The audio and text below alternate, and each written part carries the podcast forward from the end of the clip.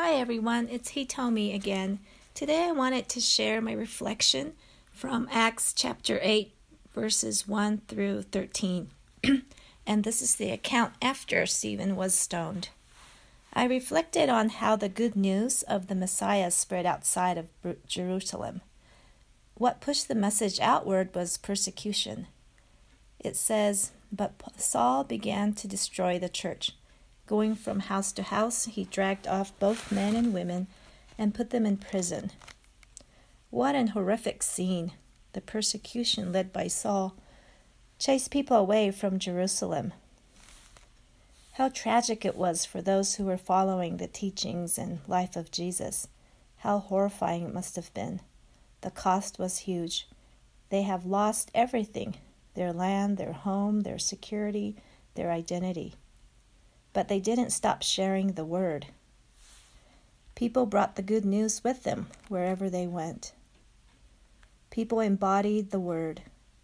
They shared it with words and deed. Persecution brought the good news of the kingdom and Jesus to Samaria.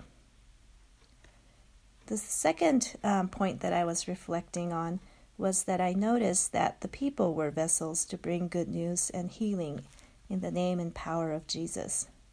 It says in verse 4 those who had been scattered preached the word wherever they went. It wasn't just the leaders. God entrusted himself to ordinary, frightened, lost people. Doesn't that sound like um, you and me? God gave his Spirit to anyone who chose to walk with him. God continues to give his life love, power, and His saving grace to us all.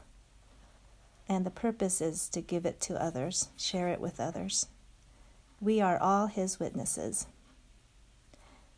Thank you, Jesus, for walking with me and for working in and through me to bless other people. In Jesus' name, amen.